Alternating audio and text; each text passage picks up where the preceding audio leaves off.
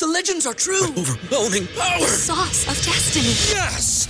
The most legendary sauce has arrived as McDonald's transforms into the anime world of WickDonald's. The greatest flavors unite in all new savory chili McDonald's sauce to make your 10-piece Wick Nuggets, fries, and Sprite ultra powerful. Unlock manga comics with every meal and sit down for a new anime short every week only at WickDonald's. Ba-da-ba-ba-ba, go! At participating McDonald's for a limited time while supplies last. What's the easiest choice you can make? Window instead of middle seat? Picking a vendor who sends a great gift basket? Outsourcing business tasks you hate? What about selling with Shopify?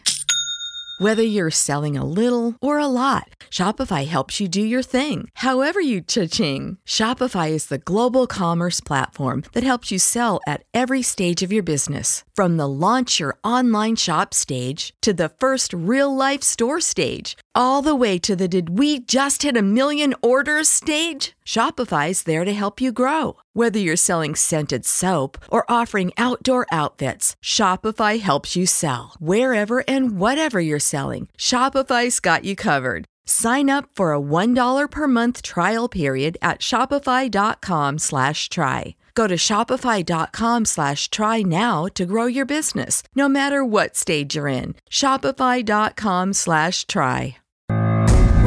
Welcome in to Stacking the Box podcast with Matt Verderame and Sterling Holmes. I am Sterling Holmes. Verderame, how are you? I'm good. I'm good. I'm, I'm fighting off a head cold, but uh, we're going to get it done. We're going to get it done. You know, listen, I'm going to play a little hurt. This isn't baseball. I'm not going to go on the IL for eight months because I have a hangnail. So um, we're going we're gonna battle through. Uh, you know, I, uh, I'm, I'm feeling okay. Feel better as the day's going on. How are you doing? Uh, I'm doing well. I'm doing well. I, I, am not fighting a head cold. Just had a few beers last night watching that uh, that Monday night football game, but I'm feeling great. Feeling yeah. good.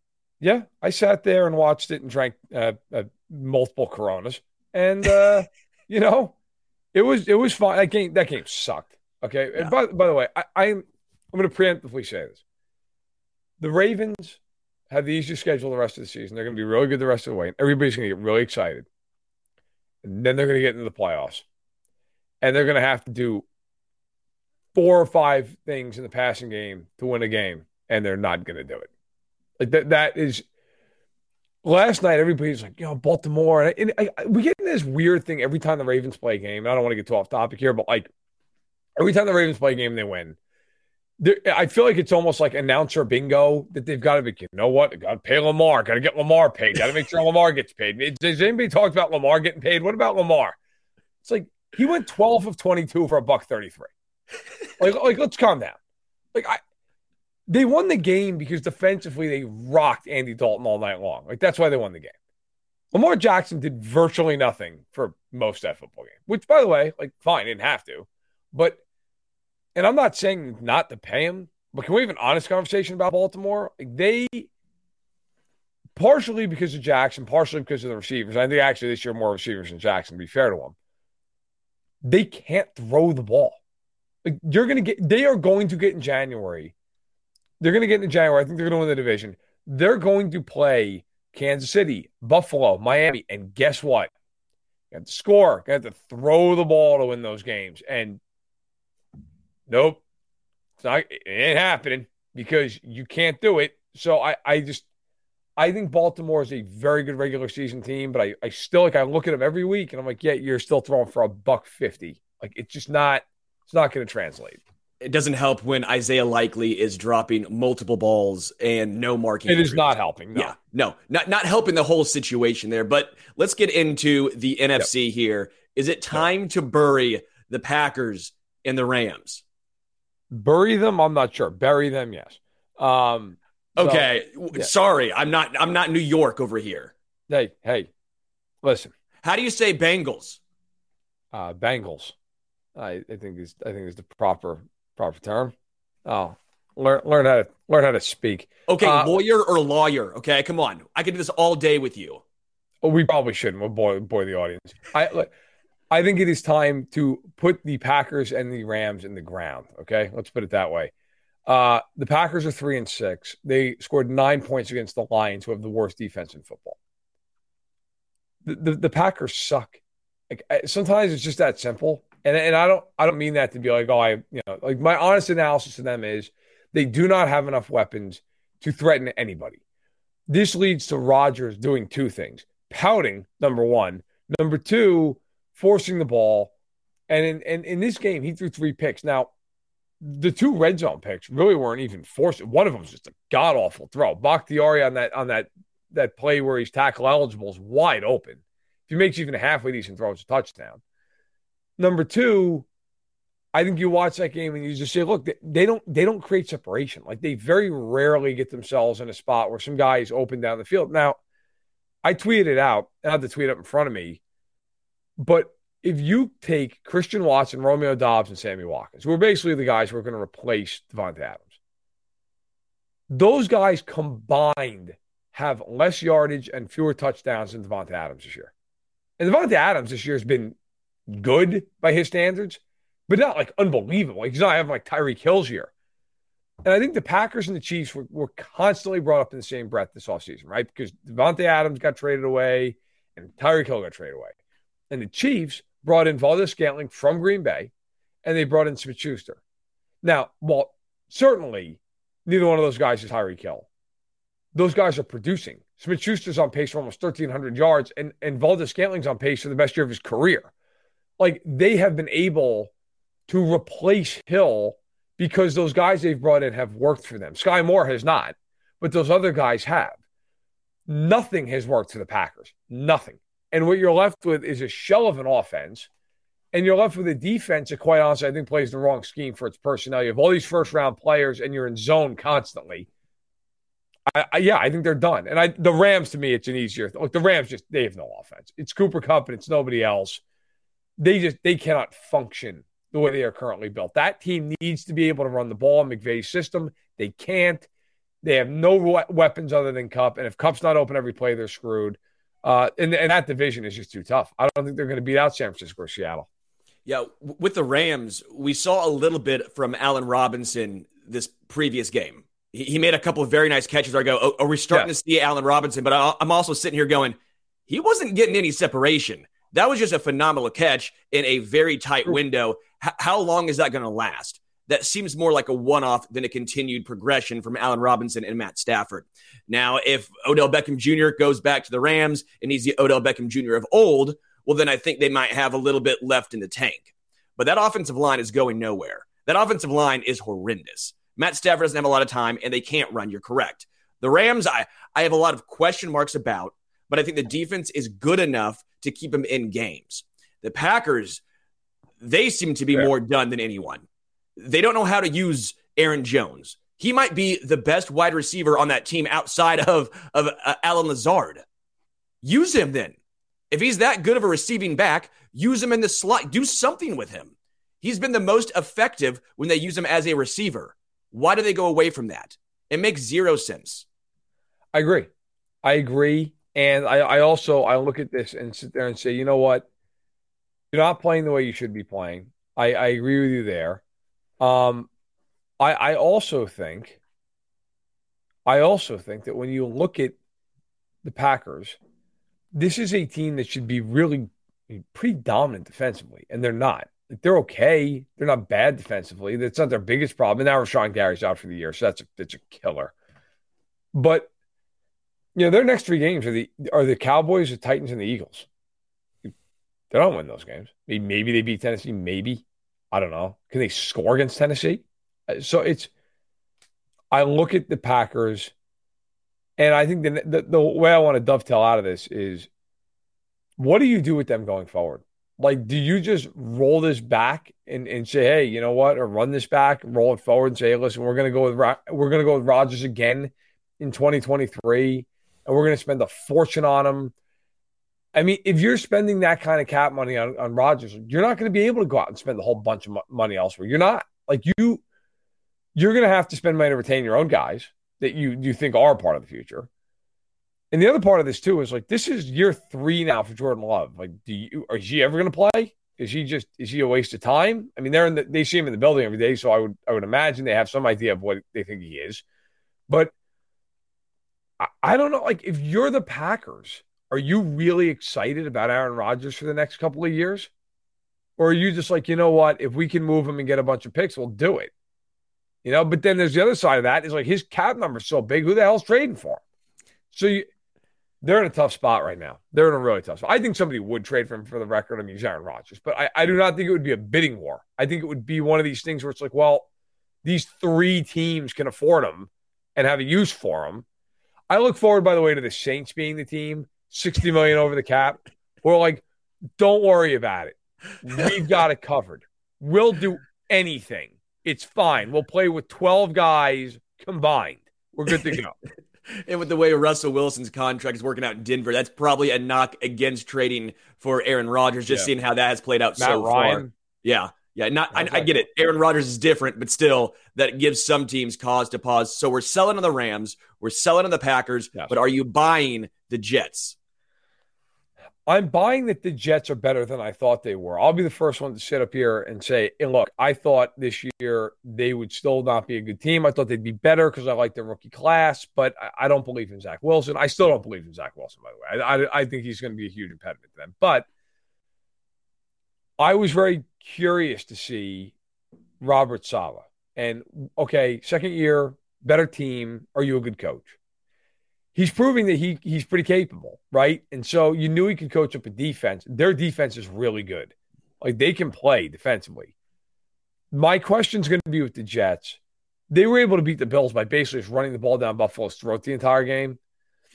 Is that something they're going to be able to do week in and week out offensively? Now, here's the good news: you have six wins already, and you still have Jacksonville, Chicago, and Detroit at home. I mean, I think they're getting a nine. Now, now the problem for the Jets the rest of their schedule is is not easy. So if you look at the Jets' schedule here going forward, I mentioned those three home games. So put those games aside. Their other games this year at the Pats, at the Vikings, at the Bills, at the Dolphins, at the Seahawks. Like, I think the Jets are legitimately a playoff contender. Can you win one of those road games? Can you get to 10? The reason I say that is because if you look at the conference, tell me if you disagree with me. I think the teams that are, barring injury, guaranteed to make the playoffs the Chiefs, the Bills, the Ravens, the Titans, those 4 mm-hmm. Then you have the Dolphins, who I think are damn near close to being guaranteed to make the playoffs. And then you get into like the Chargers, the Bengals, the Jets, the Pats. Four teams, two spots. The Pats already have beaten the Jets in their building. So have the Bengals. So the Jets might not be on the right side of these tiebreakers now. Of course, they could break back with New England on the road, but they might have to get to 10 to get in the playoffs. Like nine and a bunch of breakers might not work for them. So that's where I fall on them. But I'm very impressed with that win against Buffalo that defense is legitimately good. Uh, as a Kansas City guy, I was wanting DJ Reed to come to KC all offseason, and we're seeing what he's done in New York, uh, New Jersey, New York, same thing. Come on now, the New hey, Jersey hey, Jets hey, sounds better anyway. The Jersey Jets, the Jersey Jets sounds badass. Come on. I gotta tell you, I think people in New York would, for most of their time, please claim them. uh, I, I, don't think it'd be an argument. But Sauce um, Gardner is outstanding. That that entire defense yes, got to give a ton of credit. And you mentioned Robert Saleh. This has been, in my opinion, the one year you can po- uh, point to coaching and say, "Yeah, it's been a huge difference maker around the entire entire NFL." Brian Daboll, Saleh. Look at some positives. You know what? Some negatives. Denver, Hackett, Josh McDaniels, Raiders. Yep. Brandon Staley, you know, the AFC West basically outside of Andy Reid and the Chiefs. I mean, if you want to look at when head coaching really matters, this is the year to do it. I just want to give the Jets a ton of credit for what they've been able to do with, like you mentioned, very limited at quarterback. Swimsuit? Check. Sunscreen? Check. Phone charger? Check. Don't forget to pack the 5 Hour Energy. It fits great in a pocket or carry on, and the alert feeling will help you arrive ready for anything. Now get 20% off when you use code 5HE Travel at 5hourenergy.com. Expires April 30th. One time use only, not valid with other discounts. Remember, visit 5hourenergy.com and use code 5HE Travel to save 20%. Everybody in your crew identifies as either Big Mac Burger, McNuggets, or McCrispy Sandwich. But you're the filet fish Sandwich all day. That crispy fish, that savory tartar sauce, that melty cheese, that pillowy bun. Yeah, you get it. Every time. And if you love the filet of fish, right now you can catch two of the classics you love for just $6. Limited time only. Price and participation may vary. Cannot be combined with any other offer. Single item at regular price. Ba da ba ba ba. Speaking of coaching, uh, thoughts on the Colts currently? yeah, pretty much. That's a universal thought on the Colts right now. I I don't even know where to begin with the Colts. So I'll dive right in. I wrote a column, a reactionary column to this. I reached out to a whole bunch of people in the league that I know and just said, hey, basically, just give me your thoughts on, on what is happening. I had one source text me back that it was the most surprising hire he's seen in 30 plus years of being in the league. I had another source say that the only reason this makes sense is they're actively tanking. I mean, and I, I actually did have another source who was like, hey, good for Jeff. So I mean, there's there's that too, right? I mean, a, a happier source maybe. Um, I, all I will say is this: I have nothing personal against Jeff Saturday. I've never met him. He seems like a very nice man. Good. I hope it works out for him. If I was on the Colts coaching staff, I would be fucking furious. Mm. Like, you don't think anybody in this room, you don't think anybody in this room is good enough to be an interim head coach of this football team. So you went and hired a guy who has no experience at college or pro levels in, the coaching ranks. Oh, and by the way, if I have to listen to one more person tweet me and say, well, you know, he's a Colts legend. Yeah. So is Reggie Wayne, and he's on the staff. Okay. So Cato June was a really good player. He won a Super Bowl. Man won a Super Bowl. Like this idea that well they had to go with Jeff Saturday because he's he's an inter, interesting pick is insane. That's nonsense. It's a ridiculous hire. And if I was the coaching staff, I would be pissed. Yeah, is Edgerrin James now going to be the offensive coordinator? Is he the running backs coach now? Like, this makes zero sense to me. I'm with you. I would be absolutely furious if I was on the coaching staff. I know it was Irsay come out it was coming out and saying, "Well, he doesn't have any experience in the college and NFL level, so we actually like that." We, he has no preconceived notions. Jim, I was available.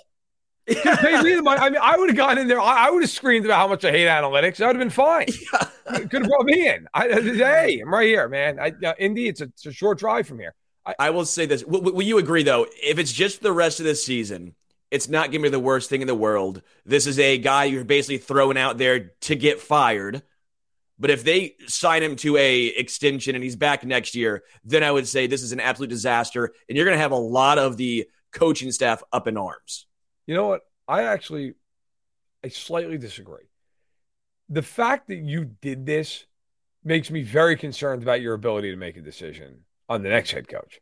Like, how do you not it, look? If you don't want to give Gus Bradley the job as the interim guy, even though he's been a head coach, that's fine. Like he hasn't been a good head coach. I, I, I have I have no issue with that.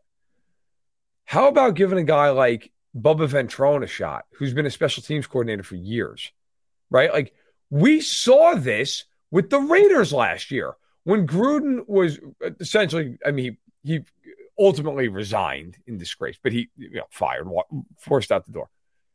They brought in Rich Bisaccia, who was a special teams coordinator, who nobody ever thought like, oh, Rich Bisaccia is going to be a really hot name in the market and be a head coach. He did a great job. How much? Look, how how much privately right now do you think the Raiders would like to have Rich Bisaccia right now being the head coach of that team? Okay, I'm going to go ahead and bet they'd have a better record than they have right now. Also, also, speaking of the Raiders, Mark Davis must be furious that Jim Irsay beat him to the punch to make the most ridiculous hire imaginable. Right? Like, you know, right now, Davis has got the whiteboard out and he's just writing, like, all right, who could we, could it be like, who do we have? Who who's an alumnus who we could bring in here? Who could like can we can we get can we get Jerry Porter to be the head coach of the team? Like who do we have? And then he's got to think about it like nobody's been good for 20 years on the Raiders.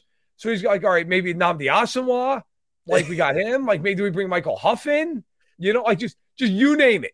There's just anybody. You know, we go back to the 90s? Or we go, you know, we like what about Jeff Hostetler? What, what's he doing? We bring him in. So I, the Raiders have to just be irate. And and the best part of this, the the first game Saturday is going to coach is against the Raiders on Sunday. Like the the amount of hilarity that could come out of this game is an all time level, right? Like I mean, anything's possible. The, the Raiders could beat them by 50, and then you're like, ha, this, the Colts ridiculous.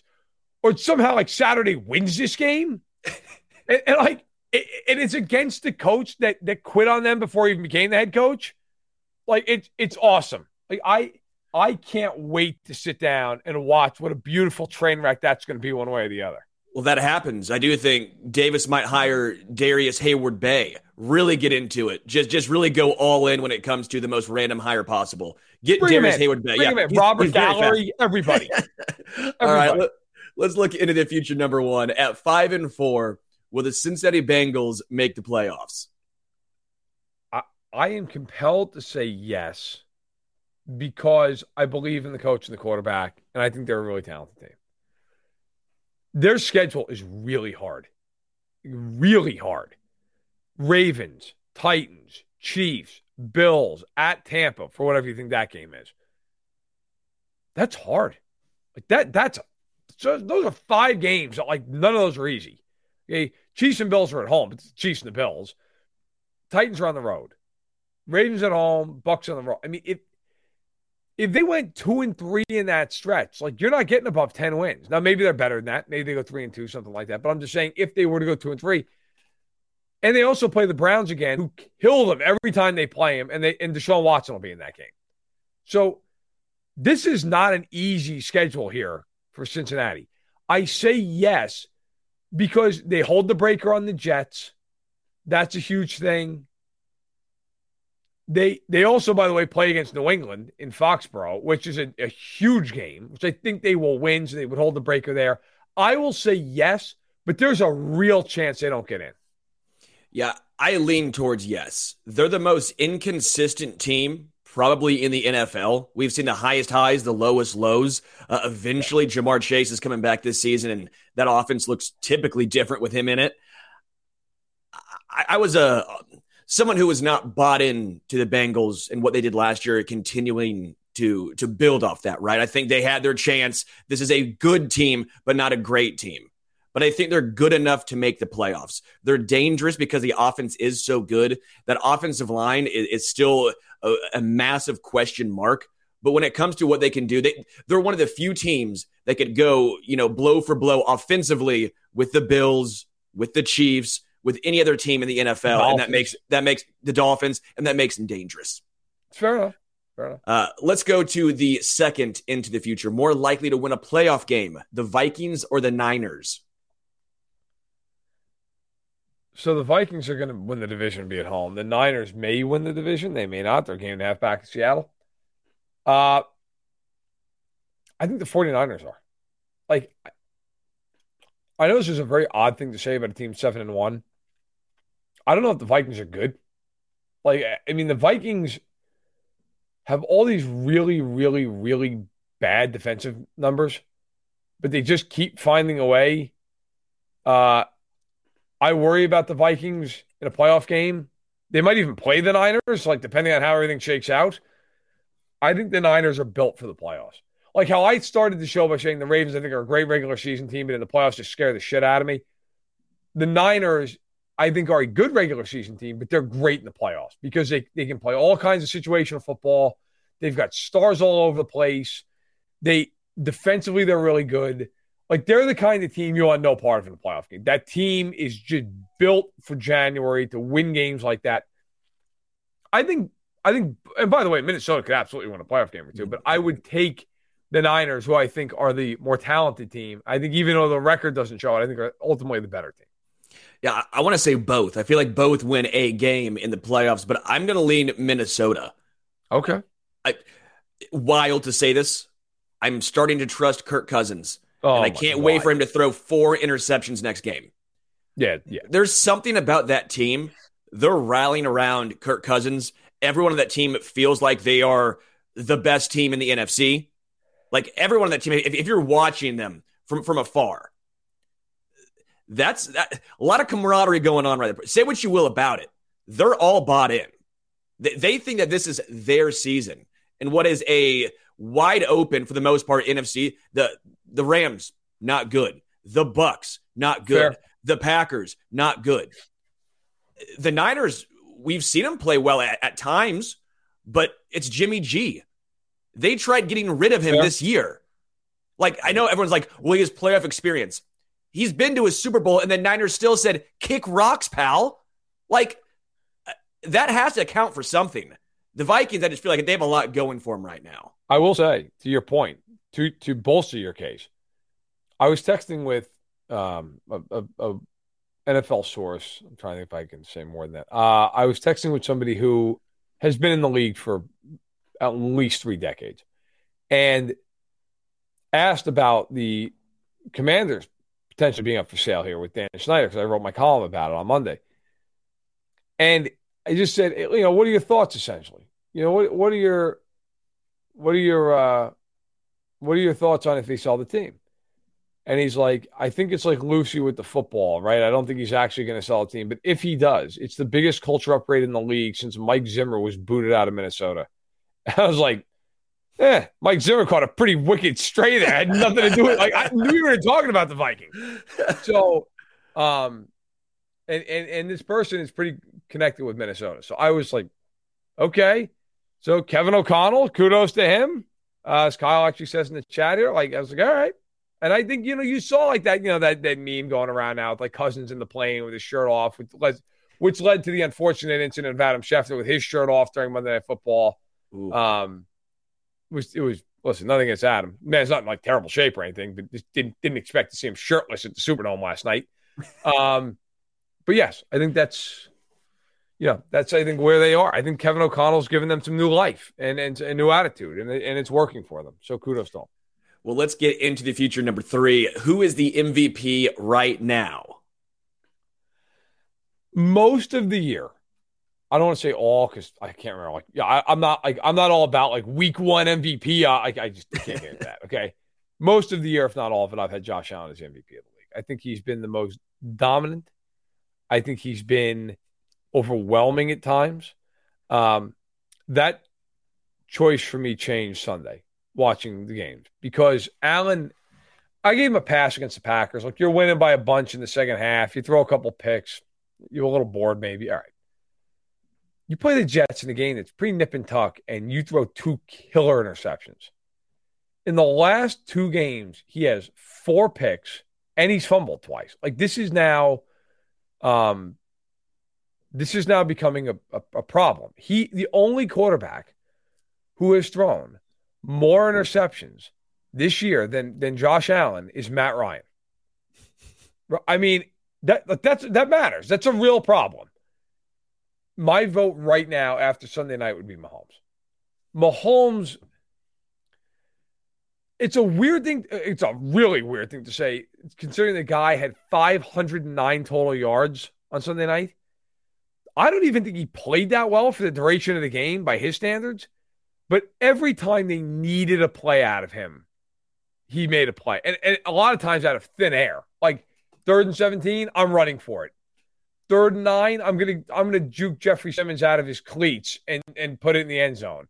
Two point conversion, we've got to have, not a problem. Third down in, the, in overtime, I'm gonna run out to the right, stop, backpedal, and then just wing a ball 30 yards down the field to Noah Gray. Like he's got more touchdown passes and more passing yards than anybody else in football. Mm-hmm.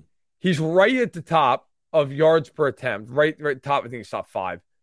QBR, I believe he's second.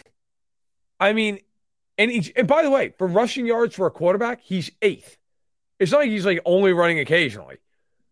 To me, he's the MVP of the league. Everybody thought when they lost Tyreek Hill, oh, this is going to look really different this year. This is going to be weird. He's on pace for 5,500 passing yards. He might set the record. Like, I, he he to me right now is the MVP of the league. I think Josh Allen's third. Hurts. Jalen Hurts. Fair enough. You, you, you mentioned. I, I, might even agree with you there. I might be with you there. You, you mentioned yards per attempt, right? Mahomes 7.9. Guess who's above him? Hurts. Eight, 8.5. Right? Yep. And, if you're going to talk about completion percentage, Mahomes 66, Jalen. Hurts 68. And yep. I get it. He's not throwing the ball as as much as Mahomes is, but what he's doing with his legs as well Dynamic. is just out yep. 326 yards on the ground. Uh, I think it was six touchdowns rushing. Um, if you to look at the, the passing numbers, they don't jump off the you know the screen, right? But he has over 2,000 yards passing. He has 12 touchdowns, two interceptions. He's taking care of the ball. They've not lost. I want to go with Mahomes, especially after Sunday. What he did, he put the team on his back. Jalen Hurts has put the team on his back. I, I came into the year saying Jalen Hurts is going to be the guy that holds the Eagles from making a deep playoff run. I was wrong. Jalen Hurts looks like an MVP. The arm is better than I expected. The legs are as good as expected. He's keeping the ball out of harm's way. AJ Brown, say what you will. I mean, if you want to say AJ Brown, you know, where, where's the AJ Brown for for the Chiefs and Mahomes? You oh, probably say Kelce. Travis Kelce, right? But like Jalen Hurts now has weapons and he's using them. He's trusting them. I feel like I have to go with Jalen Hurts at least until the Eagles lose a game. That's fair. That's totally fair. Oh, well, first of all, I mean, they by some miracle go 17 0. He's MVP. Okay. But I mean, I right now to me, Mahomes is the most irrepressible player in the sport. Like yeah. just over and like if you're a Titans player, coach, you have to be watching him going, son of a pitch. Just, just tackle it. Like just anything. Uh, it's watching him run on that third and 17. It's it's funny because it's not Lamar running, right? It's not it's not Jalen Hurts. It's not Kyler Murray. Like Mahomes runs in a way that you never you never think he's going to get there by the optics of it. But if you're a Chiefs fan and you've watched him your your whole life or you know his, his whole career, if you've watched him, you know he's going to get it because he just always gets it. Like when he took off on third, my initial reaction was, all right, they're going to punt. And then he got about halfway there, and I was like, he's going to get it. Like you can just see the angles. You're like, he's going to pick. And then I swear to God, if McKinnon had just gotten a block on that guy around the corner, he might have gotten the distance. Like, I don't know that anybody would have caught it. would have been one of the greatest runs of all time. Like, so I don't know what it is that when he sees the Titans, he turns into Gale Sayers. But it is uh listen, it, it was it was an impressive performance. He's single handedly the reason, at least offensively, they won the game. Their defense was great in the second half. But yes, right now, to me, he is he is the MVP of the league. Uh, he has been incredible. He, he runs like if you ever play basketball for like two hours and you're you're hopping at the gym and you kind of have that little waddle going. That's what he runs like. Yeah, you're kind of cramping, and he still gets past these dudes. Mahomes is incredible. If he wins MVP, I will have no reservations. Again, it comes down to people like to, to say, you know, Jalen Hurts. Who have the Eagles played?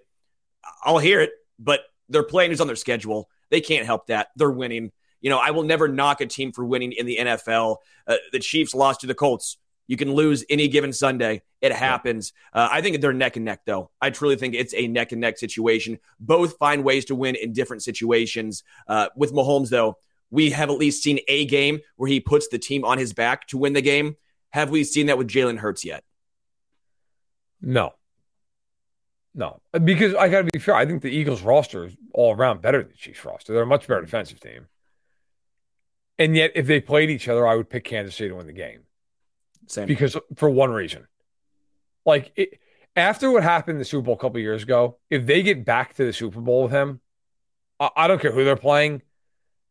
I, I just think it's going to be one of those games, as the late great Terez Paylor would say, it's an over my dead body, like where they just, it's like I don't care, just give me the ball. That might be the first time nobody, like the Chiefs, just don't run the ball once in an entire football game. like he's just audibilizing out of every run they have. I don't care. We're throwing it 90 times. And, and I got to tell you, if you're the opposing coach, wouldn't you be like, shit?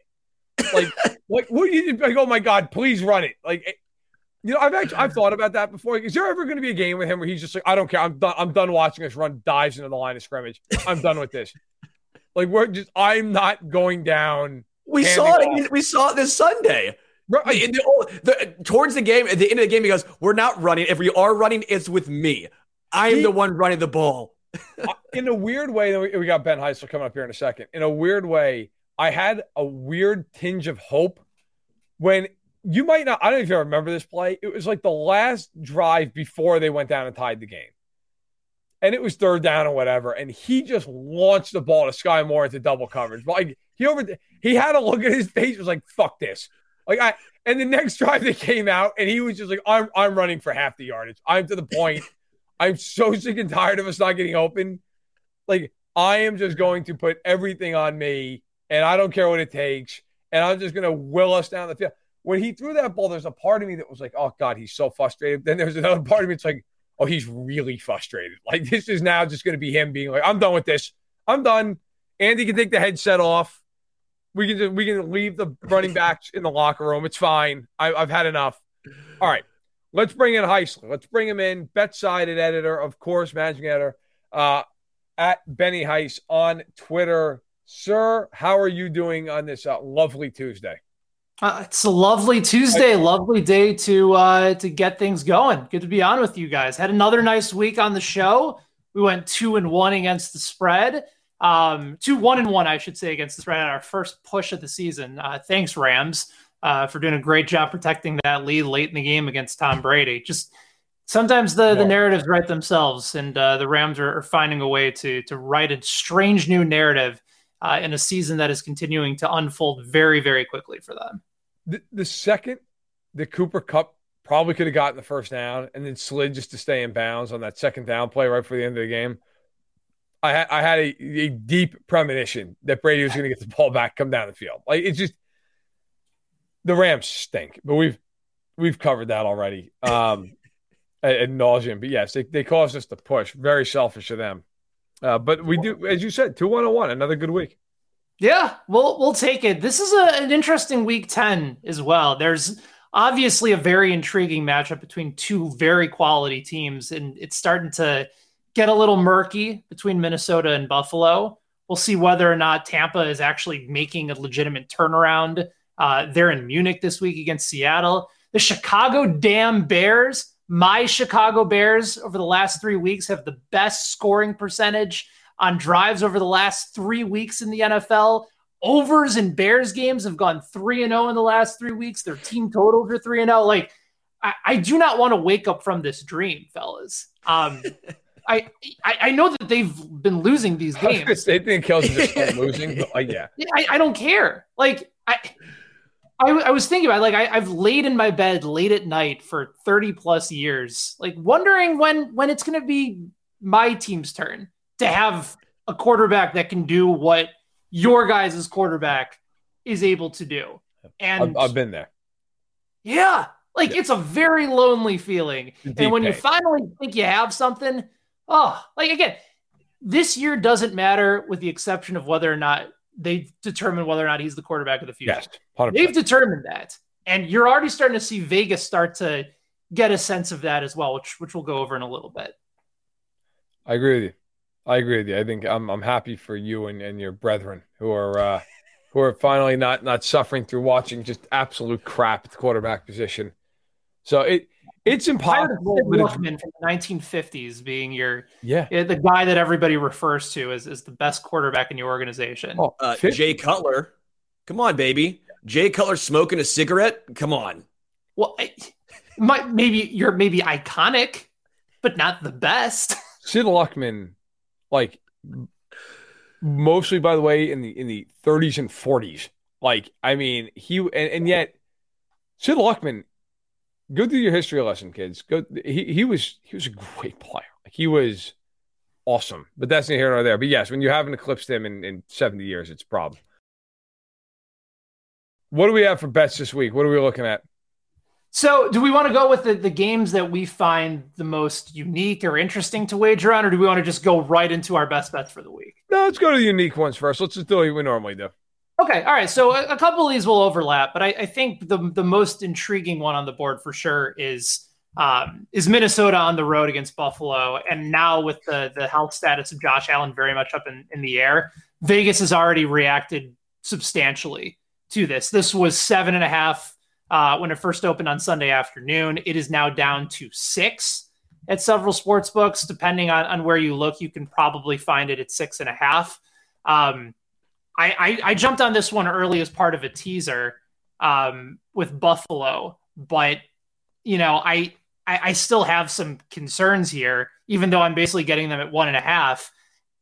Not having Josh Allen and, and I guess moving to Case Keenum is, is sort of the real question here. Like, how many points is Josh Allen on the field worth relative to Case Keenum in a terrific offense with a defense that is still very good, but just they, they kind of let things down last week against it. They should have smoked the Jets purely from getting pressure on Zach Wilson. They didn't do it. Wilson didn't turn the ball over. At some point, you have to start wondering whether or not Buffalo, in these spots where they should be destroying you, they tend to let teams kind of hang around. The Chiefs kind of done that this year as well. Uh, let's start with the quarterback spot. Like if we're looking at it from a, a, point perspective, it's moved about a point and a half from where it was with Allen down to Keenum. Right. Do you think that's too many points? Do you think that's not enough points? I oh, I think dude. this goes down probably as much as, as maybe five, four and a half. And and that's even with the public not wanting to bet on Kirk Cousins. Ben, if, if they don't have Josh Allen, they should be an underdog in the game. Correct. Really? Yes. Oh, even yes. at home. Yes. I don't care where they're playing this game. I mean, they I would argue that along with Baltimore, nobody relies more on their quarterback to do everything. That team won't function offensively if he's not on the field. Yeah. They, they can't run the ball. He is he is their only ability to run the football. They have they have no ability to th- like Case Keenum is going to throw the ball in this game against Minnesota. Like I, I mean I understand Minnesota's defense isn't great. I get it, but Case Keenum, man, woof. Like I, I would Minnesota should be a favorite in this game mm-hmm. if if Josh Allen's not there. And defensively, the Bills are good. That's fine. The Bills are beat up to all hell in the secondary. Yeah, they are. And they're playing against a team that can throw the ball. One thing about Minnesota, they have weapons all over the field. And by the way, the last two weeks, the Bills are getting killed on the ground. Mm. Well, they have Dalvin Cook there. Like the Bills are going to give up some points in this game. And if, if they do now, I think if Allen's there, they can just outscore Minnesota. But I I do not see a game where if Case Keenum plays that Minnesota shouldn't be favored. That's just my two cents. 100% agree. If it's Case Keenum, Minnesota money line easy. If Josh Allen plays, even if it's six, I, I still think I like the Vikings. I, am buying in to the Vikings Kool Aid right now. I understand it's it's kind of been my mo in the past. I don't know four weeks, but yeah. I, I'm fully bought in. Wait, what time's the game? It's a noon. It's a noon central, one o'clock. Oh Eastern yeah, Kirk Cousins going off. Yeah, it's not prime time. Lights not no too bright. yeah, yeah. Come on now, taking the Vikings money line. all right, so all very legitimate points. I I still would give Buffalo a slight edge, even with some of their issues that they're having on defense, because I I don't think Minnesota's defensive issues have gone away. And again, remember this is still a team that was down for a while to Washington and gave up some pretty ridiculous drives to Taylor Heinicke in the process. I, you know, I, I tend not to overreact to a lot of the big line movement. I, I think if anything, depending on how far down this goes, there's an opportunity for value here with Buffalo. But based on what the two of you guys are saying, if you're on the Minnesota side, yeah, I would I would put in this bet now, like right now before the line starts to move. Six and a half. That's a good number to be on it if you feel like that's a team that's deserves that's deserving to be a favorite on the road fascinating game. We've also seen the total move quite a bit uh, in this matchup as well. I am on it at under 48 and a half. I think it was at 49 and a half when it first opened. Again, I'm assuming that Keenum is likely going to be playing. Uh, and now that number has moved all the way down to um, 46 and 45 and a half. So we're able to get it on the better number there. I know that you mentioned that uh, with with Keenum, that, that's not going to be an that's going to be a, a, concern for them. So that's that's obviously the top game. Again, we'll monitor the status of Josh Allen throughout. Sure. Next is the Munich game. Tampa Bay with their win. Again, still plenty of issues, but now it's a more compelling matchup. Seattle's good. Seattle is continuing to find impressive ways, and they're hitting on their draft picks and their defense since the first four weeks of the season um, has been, I don't want to call them elite, um, but but they're ranking top ten, especially in their ability to uh, slow teams down in the passing game. They're I, I mentioned like it's remarkable to see an entire draft class hitting as early and as often as what Seattle's has done this year. Um, you know, Walker has been down and out the last couple weeks, but I'm not concerned about him. how do you evaluate this matchup? Because I look at it and say to myself, okay, Seattle continues to be underdog. They continue to win as underdogs. I took them last week as a dog at Arizona. That ended up working out. But we've seen this line move from Tampa to minus one to minus two and a half. So the Sharps are all over Tampa Bay as if they're about to rebound for that the, the second half of the season. My my question to you guys is whether or not you're buying Vegas's thoughts here that Tampa is actually back and ready to to go ahead and, and be the more rational favorite here. I, is Tampa back? Like I listen, I'm I'm an idiot, and so I'll take you when it comes. Uh, I'll take your your thoughts with gambling here. Uh, but I watched every snap of that Bucs Rams game. I am now in court ordered therapy based off of watching that game. Tampa Bay's awful. The only reason they won that game is the Rams are just brutal and couldn't be bothered to do anything offensively the entire night. I'll roll with it because I, I am confident in you, Heis. I, I think the Seahawks are going to beat them. Like I, the Seahawks are good. The mm-hmm. Seahawks are playing well defensively. They're scoring a bunch of points. Tampa Bay is a wreck. Now, listen, does going to Germany, does that just kind of level the playing field because it's just such a weird thing and it's a huge travel? I mean, I, I don't know. Maybe it does. But I mean, Tampa's bad. Like, Tampa's really legitimately bad. Um, I think Seattle's going to straight up beat them. I think Seattle's going to win by like a touchdown, truthfully. I, I agree. I mean, first off, Mike Evans has the yips, it looks like. Is he eating yes. buttered popcorn before each game? Ever since the golf lesson situation came out, dude can't catch the ball. uh, Scotty Miller also had a touchdown in the end zone. He actually had a, a very nice oh game for the most part. God. Hit him right in the dome, right in the face mask. Almost got stuck in there. Uh, like they can't catch the ball. I, DK Metcalf somehow, I have no idea. We thought he like tore his ACL, gets carted off the field. He's like, no, guys, I'm back next game and I'm catching touchdowns. So he's been incredible. You know, Tyler Lockett has had a very nice season. I'm going with the Seahawks. Uh, we thought they had a horrible roster, mostly based on Geno Smith, right? Geno looks legitimately solid. He's played better this year than Tom Brady. I know the name Tom Brady still gets you hyped up. Geno's been better than Tom Brady by a fairly wide margin this season. It's it's one of those games where I think so many of us look at the matchup and say Seattle deserves to be the favorite here. Right. And then you have to answer the question, well, why aren't they? What do the sports books know? What do the sharps know that we don't? They clearly know sure. something because this line has sh- has shot up a point and a half almost in, within a day. So that was part of the reason when I, I saw it open up Tampa Bay at minus one. I, I think they anticipated a move. And then maybe if it gets up a little bit higher, they know that the public is going to come in on Seattle. Seattle's delivered for them all all year long. Uh, the public likes to go with teams that have been consistent for them. It's part of the reason that they, they sure. bet on the Cowboys and Packers more than ever before when those are two of the top, um, you know, public teams that people bet on last year. It delivered. So I, I don't see the public moving away from Seattle at this point. point, and maybe that's where I think they're going to get some of that money back. But early returns right now are saying get on Tampa Bay before this number moves to three. I get your guys' perspective of Seattle is the better team and they've been more consistent really throughout the entire year, especially with the defense starting to, to make some strong returns. But uh, maybe there's an argument that Seattle's kind of maybe this is your sell high point for a team that that still is lacking in the talent department, you know, even though their their their guys have been playing well. So two things. One to uh, to Sterling's point, Scotty Miller. I thought Brady was actually going to commit murder right on the field when when Miller dropped that ball, and and he would. I don't think there's a jury in the world that would have convicted him. Secondly, uh, Ben, to your point about you know the sharps must know something we don't. Obviously, they they mostly do, but they've been wrong with the Seahawks team at times. Like last week, no doubt. Last week, we sat here and I was like, why in God's name are they an underdog to the Cardinals? The Cardinals suck. Well, they went out and they baptized Arizona for the second time in a month. Like I, I think there's this this belief that Geno Smith just can't continue to do this.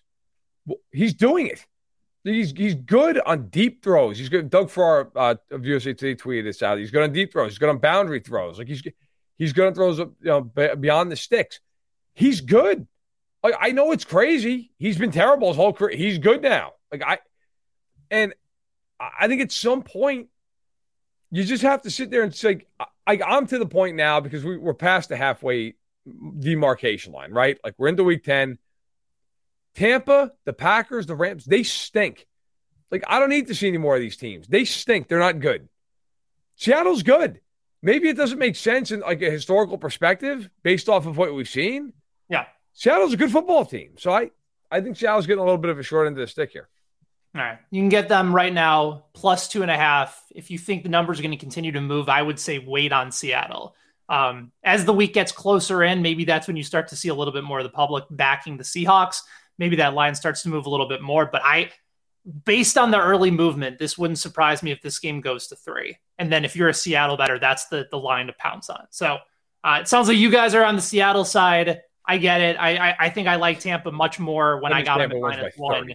Yeah, yeah, seriously, Ben. We why do we listen to us, Verderame? We're always wrong. It was stupid. I, not listen. I you could say I'm also talking. You guys could also we we could both theoretically win if you take Seattle and the number goes to three, and I got Tampa Bay at minus one. If if the Bucs win by two, both of us okay. both of us win. Yeah, and, and, if, and if I get Powerball right tonight, but uh, this is a lot more likely to happen than the Powerball. Let's, Have you seen me on these gambling things? It's not more likely. okay, fair okay. enough. Final one on the board that I, I, think is is noteworthy, even though if we're on the subject of bad teams, and it, it's interesting because two of these games feature bad teams this year. Dallas Cowboys on the road against the Green Bay Packers, uh, the battle of, of, public teams in the NFL. Uh, two of the best teams against the spread a season ago. I was looking it up to try and see how good home teams have been um, straight up for for an article I'm writing uh, a little bit later on this week. The best team over the last three years at home by far and away has been the Green Bay Packers. The problem is that the Packers are a disaster right now. And I, I, I put something out on Twitter about Aaron Rodgers basically calling out his entire team from a few weeks ago, saying guys need to get their their first team reps cut if they continue to make mistakes on the field, get other guys more reps. And he also threw three interceptions. Two of them went off of, of players' helmets. Aaron Rodgers, I don't know whether or not he looks like the MVP again if Davante Adams is still there. I don't know if both of these guys are regretting their decisions at this point, but man, it's bad right now in Green Bay, and they're also hurt. So this number has climbed for Dallas. I think it was at four and a half. It's now at five and a half on the road. Green Bay is always a difficult place for road teams to play, but I- am not sure where to go with this game, to be perfectly honest. Rashan Gary got hurt in the matchup last week. I, I don't know if I can take a side just because Dallas will have those moments where they'll let teams hang around. But I don't know how you take the Packers here, even as a as a long home dog where they've been historically great. This just isn't the same Packers team. Yeah, I I know I don't hate to take the Packers. You're a Packers fan and you drink heavily. Uh, I, like I, there's there's no way I would take the Packers in this game. Dallas is great defensively, off a bye it's not that cold yet in Green Bay. It's not like you're getting of these weather games where it's you know five degrees out and snowing sideways. The Cowboys should pound on the Packers. Again, I think sometimes like we need to forget what we've known in the past to, to realize what we're looking at now. They're not good. Like the, the Packers are just not a good football team. Like you're gonna tell me Dallas would win this game by a touchdown? You know, 10 points. I I don't always love Dallas because I agree with you, Ben. Like there are times with them where you're like, what is happening? Why are they leaving this team in the game? I do not think this is going to be one of those games. I think the, I think the, the Packers are just cooked. I, I think the, the, Cowboys will go in there and win this game by you know ten points or so. So I'm with you for the most part. Dallas, they're the better team, but it feels like a game where it's 21-17. Just an ugly game. The Cowboys have played a lot of ugly games. Dak Prescott, him being back has been a massive boost for that offense. But if Ezekiel Elliott is going to get some snaps, to me that lowers the actual offense of the Cowboys. They're better with Tony Pollard as as the guy. If Zeke's back and is playing, I almost think that's the Cowboys' favor. Like that helps the Cowboys. That means you're getting some two yard runs up the gut. That means you're not using Tony Pollard and his explosiveness on the outside. You know, I probably wouldn't touch this game. This is a game that I just I just don't feel comfortable with. But I might take the the, the Packers at five and a half. That's a lot of points at home. It is a lot of points, and a lot of books have already moved it once it got to five and a half down to five. But I also see a scenario where the public comes in very heavy on the Cowboys and, and bets this up to six. And and the, the books are basically begging for the Packers to win because if you get up to six, all of a sudden now you use the Cowboys in a teaser, move them down to just to pick them. And and I could see a scenario, and I, I mentioned this a couple weeks ago in Buffalo, that either the Packers find a way somehow to win that game or they just get blown out and end up being really none of the above. But narrative street, all of a sudden, Jones gets going again. Dillon had a solid game. Granted, it was against Detroit. It's a weird game. Very, very weird game. I, I have not placed a bet on either the total, which is currently sitting at either 43 or 42 and a half, or on the spread, but but certainly a compelling matchup, even with Green Bay looking as bad as, as they've looked so far. So those are, I think, the, the three biggest games of the week. I have four bets that I have already placed for the week. Are you curious to hear what they are? Yes. Far away. Okay. Few of them we've already gone over. Um, I took Tampa Bay when they were at minus one against Seattle. I know you guys are on the Seattle side, but um, if, if, you get them at three, uh, we can go ahead and, and win this one together. It's Tampa Bay minus one against Seattle. Uh, again, I, I, don't know if I would bet it at minus two and a half. I, I think where I got the line is the right side. Um, Minnesota at Buffalo. I like the under. I got it at 48 and a half. Again, that number is also moved to 46. But depending on the status of Josh Allen, I, I think he's not playing. So if you can find it at 47, that's an even better number. But 46 and a half, I would still take the under if Keenum is instead of Josh Allen. We all in agreement on that? Yeah, I can. Yeah. Uh, I, I, I can get behind that. It's fair okay. enough. Uh, I have two bets on the Bears and the Lions. I have the Bears on the money line this week at home. Oh, you, are all in. All right, I like it. Bears money line at home. Um, I don't love them as much as, as three point favorites. Um, I, I, got them minus one one twenty five when they were at one and a half. Uh, I just preferred them on the money line because it's still the Bears, and that's still a bad defense that Chicago's throwing out there right now. Also, love love the over at 46 and a half. I think that number has also moved as well.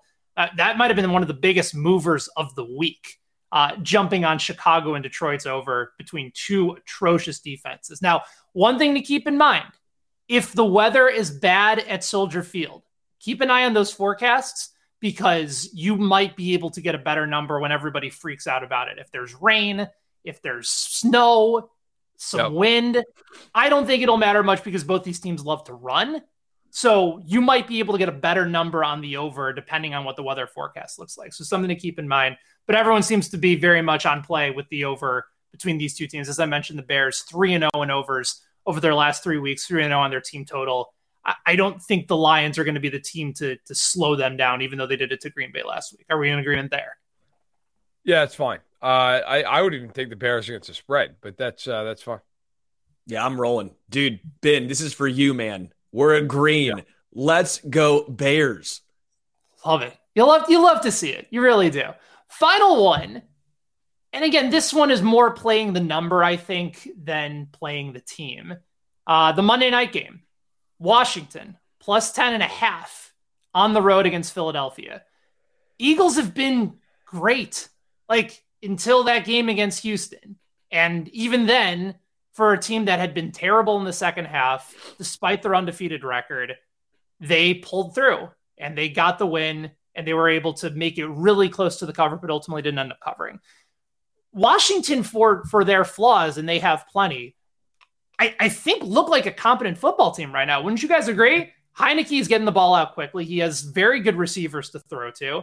The defense has played significantly better since the Bears game from a handful of weeks ago. Eagles are good.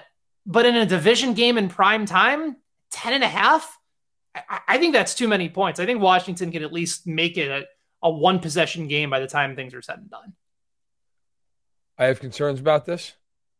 I uh, I have learned to trust you, but I thought we are going to go another primetime game because I think the Niners are going to absolutely pummel the Chargers. But that that's they should. They should. I don't know if they will, but they should. Yeah, but I, I listen. I mean, it's it's uh, it's worth riding with you on this because you you have done a great job this year. But I have I have deep concerns about Washington in this. I get I get picture like, oh, it's halftime, it's twenty seven to six. Uh, but you know who knows? You you could be right. You could be right in the hang in there. Washington's a weird team. I'm learning from you, Ben. Bet the number, not the team. I'm with you with, with, with, the number 10 and a half. I, I, I am with you. And I'm one of the biggest Eagles. I am the biggest Eagles guy on the show, hands down, right? It, that's too, too large of a number in prime time, divisional game. They're getting Curtis Samuel involved, Terry McLaurin. The Eagles are an amazing team. I do think they're a top three team in the NFL. But bet the number. I'm with you, Ben. You've taught me well. When, when do you guys think the Eagles lose their first game? Ah, uh, like we, I don't. None of us, none of us are expecting an undefeated regular season from them, are they? Are we? No, I'm not. No, no. I think they I drop. Think they will, I, I think, think, they, they will lose 15 2. Yeah, I'm with you there. I think they lose to the Cowboys on on the road. Uh they'll lose some game they shouldn't, you know, and then and then maybe there's like a, maybe split with the Giants or something, you know. So I think they'll win 14, 15 games. Okay. Washington, I will not be the place where they lose it, but I, I don't necessarily think uh, it's going to be by by more than 10 and a half points. Fair enough. I, I think we're I think we're getting the right number here, boys. I really do. All right, we're gonna ride with you. You know, I, I gotta believe in you. I got faith. All right. well, we'll see how much faith you have if we end up going 0 and 4 this week. But regardless, uh, that would be a tragedy. Yeah, every, everyone everyone can have a bad week or two. All right. What is uh, going on that people need to know about over at BetSided? Yeah, uh, big day today in the NHL with no NBA action going on. Also got some action in college football. So if you're looking for uh, something to bet on today, we got previews for all three action games, as well as our best bets for the NHL slate from our guy Ian McMillan. Uh, Reed Wallach has the day has the early read, which is live right now over on BetSided's YouTube channel. So make sure you guys check that out. Uh, good college football slate again this week. We'll also find out the college football playoff results tonight. Uh, if you're looking for some more angles there, and of course, get ready for for week 10, college football week 11. Plenty of game previews, props, predictions, anytime touchdown bets, whatever you need to to make sure that your betting card looks good to go. Uh, and I will be on uh, Daily Bet Slip a little bit later on this week as well, five o'clock Eastern, uh, right here on the bets on the BetSided YouTube channel. Awesome. I love how the, the two sports leagues take different approaches. Like the NBA is like, listen, not going to play tonight. Got to get out there and vote. And the NHL is like, fuck that. Watch the games tonight. We got to play games. We got to get out there. You know they're, they're, like, we need. If you're giving us a, a standalone island right, night, right, with with the Mac, thank you for this gift, NBA. Like, we will take our. uh we'll take our opportunity for to defend democracy and you know another time. And then there's also the flip side of this where the NHL does not play on Christmas Eve or on Christmas. And the NBA is like, nobody's celebrating this with their family. Nobody. You're going to watch a, a, a, a septuple header on ESPN. Hey, don't go anywhere. Jazz Blazers, six o'clock. Like it, it cracks me up to no end. Like the NBA's got all these like no no no games on a voting day, but hey, hey, Christmas, fuck the kids opening gifts because it's an early game. Knicks Sixers, and it's like, and by the way, it's like thanks NBA, thanks as a Knicks fan, thanks for ruining Christmas for me. I sit there watch this shit. Watch them lose by 15 points. Nothing says Christmas tradition in New York like the Knicks getting booed off the court at the Garden. Okay, a bunch of angry people had to show up on Christmas. Good time. All I right. can't argue that. that that's, right. that's that's relatively sold. That's well done. Uh, I've, had, I've had, enough. All right, uh, Heisler, uh, thank you, man, for being here once again, and uh, we'll see how we do uh, with the Week Ten picks. Yes, and uh, and I will talk to you on Thursday for the Arrowhead Addict Batting Show, eleven o'clock Central. So, if you guys come back and join us for that. Absolutely, we'll be there. See you, fellas. See you later. All right, Holmes, what the hell's going on in your life? Well, first off, how dare he bring up college football after what I went through as a Mizzou fan? Ben, that was very uncalled great. for. No, no, no, no, no. It was the refs, okay? I'm not a big blame the ref guy. Oh, you're the worst the, now. Oh, the fucking tackle box extends from Kansas City to St. Louis. What the hell? I mean, the guy got hit in St. Charles It's bullshit. Eh, I get it. The rule of the law. Yeah, he got the, the punt off. I feel bad for the punter. Dude got wrecked. He like probably broke his leg. I feel bad for the guy. But why are you punting? It's a live ball. What the guy's supposed to do? Ask him? Is he supposed to say, hey, hey, punter, are you running? Are you going to try and throw it? Are you going to kick it? He's got no idea. It's bullshit. They hate Mizzou. Uh, somehow, you know, North Carolina can get away with all this fucking bullshit classes that are fake. And then Mizzou's here like, we had one tutor. We're going to com- comply. No, Mizzou, you guys are banned for a year.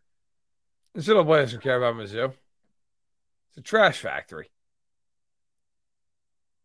It is what I'm, it is. I'm angry right now. I am I mean- thoroughly angry. You know what? I was at the game.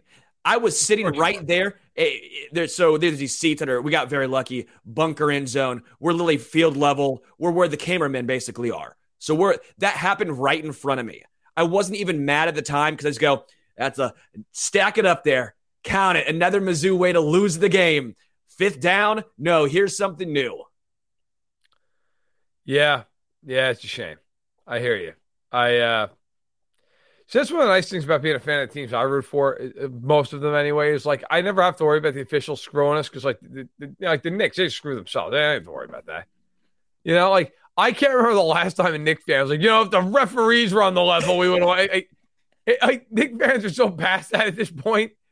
You know, it's like the Knicks fans will blame anybody on the court. Like, never, never. If you go on a Knicks site or you know whatever, a, a fan post, whatever it is, you will never find a Knicks fan who's like, it was the refs or it was the other team. It's always like, it's this a hole on our team. And then it, it's just like a fight over like which guy it is on the Knicks that's screwing everybody. Nobody even looks at the other team. Right? Like when the Knicks lost to the Hawks the other night, blew a 22 point lead, ended up being blown out at home. I didn't see one Knicks fan who was like, you know, Dejounte Murray, he's great, man. It was like, man, fuck Tom Thibodeau. Like, the entire, like, people are just so angry and rightfully so. But what I was actually going to close with is on the flip side here. The Devils have been absolute, just a dog pile for a for a decade. The Devils now are nine and three, and to this point in the season, like arguably the best team in hockey. I don't know what's happening. And maybe in 70 games, I'll look back and go, huh, that was a nice, fun 12 games. I don't know. The young talent, off the charts. Like, not only winning, largely killing teams. Like, just completely outplaying them for most, if not all, of the game. And when they play really good teams, the games are closer, but they still win. Uh, I am I am emotionally just on the floor at this point. I don't know what's happening. Like I I was sitting there watching them on Saturday night. Excuse me, no, it was uh Saturday night to play Calgary. On Thursday night, they're in Edmonton. Edmonton, for people who don't know, very good team with the conference final last year, very high power offensive attack. Devils are down 3 1 going into the third period. I'm like, all right, it's in Edmonton. Like, all right, probably not going to win this game. Fair enough. They've won whatever it is at this point, six in a row. They score a minute into the period, and then they like they're pressing the whole period. They're dominating the play. They can't score. Three minutes left. They score two goals in seven seconds and win the game. And it was like I had to be peeled off the ceiling after after the, the fourth goal to go four to three. I, I was just blown away. The Devils haven't had a win like that literally since like I was out of out of college. So I don't know what to do with myself other than be very happy at the moment. They're nine and three. They got another game tonight, a very tough game against Calgary. Um, Lucas points out Mackenzie Blackwood three to six weeks, Andre Palat eight to ten weeks are tough losses. Lucas, I hear you, man, but I you know look with Blackwood they'll be all right because Vanecek's there. They should be okay. They should hold down the fort for a month. Uh, Palat, I agree with you. Although Zetterlund has come up and played like Wayne Gretzky, so I, I, but this is this is where I'm at with this. Like they're bringing up kids you're like, who? And then the guy just comes in and just is blistering shots and left and right. And like, okay. It's the complete opposite of everything they've been for 10 years, where they bring in guys, you're like, this guy's going to be great. And he just sucks immediately and he's terrible for the whole season. Now the Devils are like, I don't know, this guy out of the fourth row. And you're like, yeah, sure, bring this guy in. And bang in the back of the net. So it's been it's been a dream start. I hope that the dream continues. Uh, but uh, All right. I've been to a couple of Devils games, by the way. They're fun. I've been Yep. to a couple of New Jersey Devils games. They're- a good time. They weren't great when I when I went, but the stadium's beautiful. The fans are mm. passionate. It was cool. I, I will give you that. My my I- hockey fandom, you I can be swayed. Okay. Okay. The Sixers used to own, or they do own the New Jersey Devils, which is wild. Same, lived- same ownership group. Yeah. But I lived in Philly. So I'm like, am I a Flyers guy You're or am I a Devils guy? I mean, Yeah, I mean, Gritty's it- pretty cool though. Gritty's the best part of that team. A hundred percent, Uh, hundred percent. But he, he's he's pretty cool. I, I hate the Flyers more than any other sports franchise, except for the Yankees, who can never lose enough. Um, oh God, I hope Aaron Judge goes somewhere else. Oh my God, I I want that to happen. he's heading to so I can- Oakland, Verderame. Oh, I don't, I don't, yeah, he'll go to San Francisco. But I look, man, I don't care if the A's lose every game for the next decade. I, the Yankees, when they lose, is great, and when they lose a guy in free agency, it's even better because all their fans are like, oh my god, how could we possibly lose him? We've got more money than God. And then you got to listen to Cashman. You know, we got to be fiscally responsible out here. Be- oh my God, man. I'm here for all of it. If they lose him, I will live stream WFAN on my computer all day long. So I can just listen to these people like, that's it, Mike. I'm gonna jump off the Empire State Building. That's it. I, I'm, I'm here. I'm here for it all. Um, I will tell you a real quick story and we'll get out of here. So to your point about the Devils, um, and the and the, and the experience at the stadium, I saw them play the Penguins. I mean, I've, I've been to probably 50 plus games, 60 plus games. So I couldn't even tell you what year it was, but it was uh, it was probably like right around 2009. They're playing the Penguins, you know, Crosby and Malkin, peak of their powers, like really good teams at the time. Those are down two nothing with like eight minutes to go in the game. And I'm with my buddy, and we're up in a section two, uh, 233, which they're called the crazies. Like these people have like jerseys that say 233 crazies, whatever. They're all into it. You don't, you do not sit up there in that section if you're a visiting fan. Two Penguins fans, I don't boyfriend, girlfriend, husband, wife, whatever, sitting up there. Wife's totally fine. She's cool. Nobody's giving her a hard time. They're both wearing Crosby jerseys. The guy gets up during a stoppage and play with eight minutes left and just starts goading the entire Devils fan base. Right now, mind you, Devils are really good at this point. So, like, this is actually like a legitimate, like a game, like could sway the division one way or the other. I think Devils even won the division. Guy is just obnoxiously in people's, and he's hammered, like he's hammered drunk, in people's faces, yelling, screaming, whatever. So finally, this one dude in the Devils jersey gets up, who's probably pushing three bills, gets up and is like, "Shut the fuck up, sit down and shut." Goes, "What are you gonna do about it? What are you gonna do about it?" Gets out in the aisle and he just starts like, like gesticulating at this guy. Devils fan walks out and kicks this guy right in the crest of the jersey as hard as he can. Sends him head over heels down the aisle backwards, man, like down the staircase. Thought he killed him. Guy goes down the staircase, must have gone down 30 stairs, slams into a partition at the end of this thing, is borderline unconscious. And the security guard grabs this guy and is like, All right, get out of here. You're causing trouble. Doesn't even go after the guy who kicked this guy in the chest. Is throwing this guy out. The girl, the, the wife, girlfriend, whatever, she's like crying. This guy's name is apparently Ronnie. She's like, Ronnie, you okay? People now are just wailing shit at this guy, like his unconscious body. Popcorn, beer, water. I mean, anything they've got. The Devils then proceed to score three goals and win the game. And I thought to myself, if that guy had still been here, like if they had somehow allowed him to stagger back up, they would have killed this guy. Like that would have been like it. I man, I don't even know what happened to him other than that he got taken out of there and was it, it basically comatose. Love Devils fans, love it. Come up in the wrong section, he gets sent home on a stretcher. Welcome to Jersey. That's a Devils game. Um, that man who kicked him should be in prison, but that's neither here nor there. Oh, I literally could have killed the man. Those are unbelievable. Uh, all right, we got to get out of here. Uh, for Sterling Holmes, I am Matt Verderame. Make sure you check out uh, all the videos here on the Sack in the Box YouTube channel. Please subscribe and give it a like if you can. Really appreciate it. Trying to grow the community as much as possible. All right. Thanks so much. And we will talk to you again on Sunday, myself and Ian McMillan back to preview all the Week 10 action. Everybody in your crew identifies as either Big Mac Burger, McNuggets, or McCrispy Sandwich. But you're the filet fish Sandwich all day. That crispy fish, that savory tartar sauce, that melty cheese, that pillowy bun. Yeah, you get it. Every time. And if you love the filet of fish, right now you can catch two of the classics you love for just $6. Limited time only. Price and participation may vary. Cannot be combined with any other offer. Single item at regular price. Ba da ba ba ba.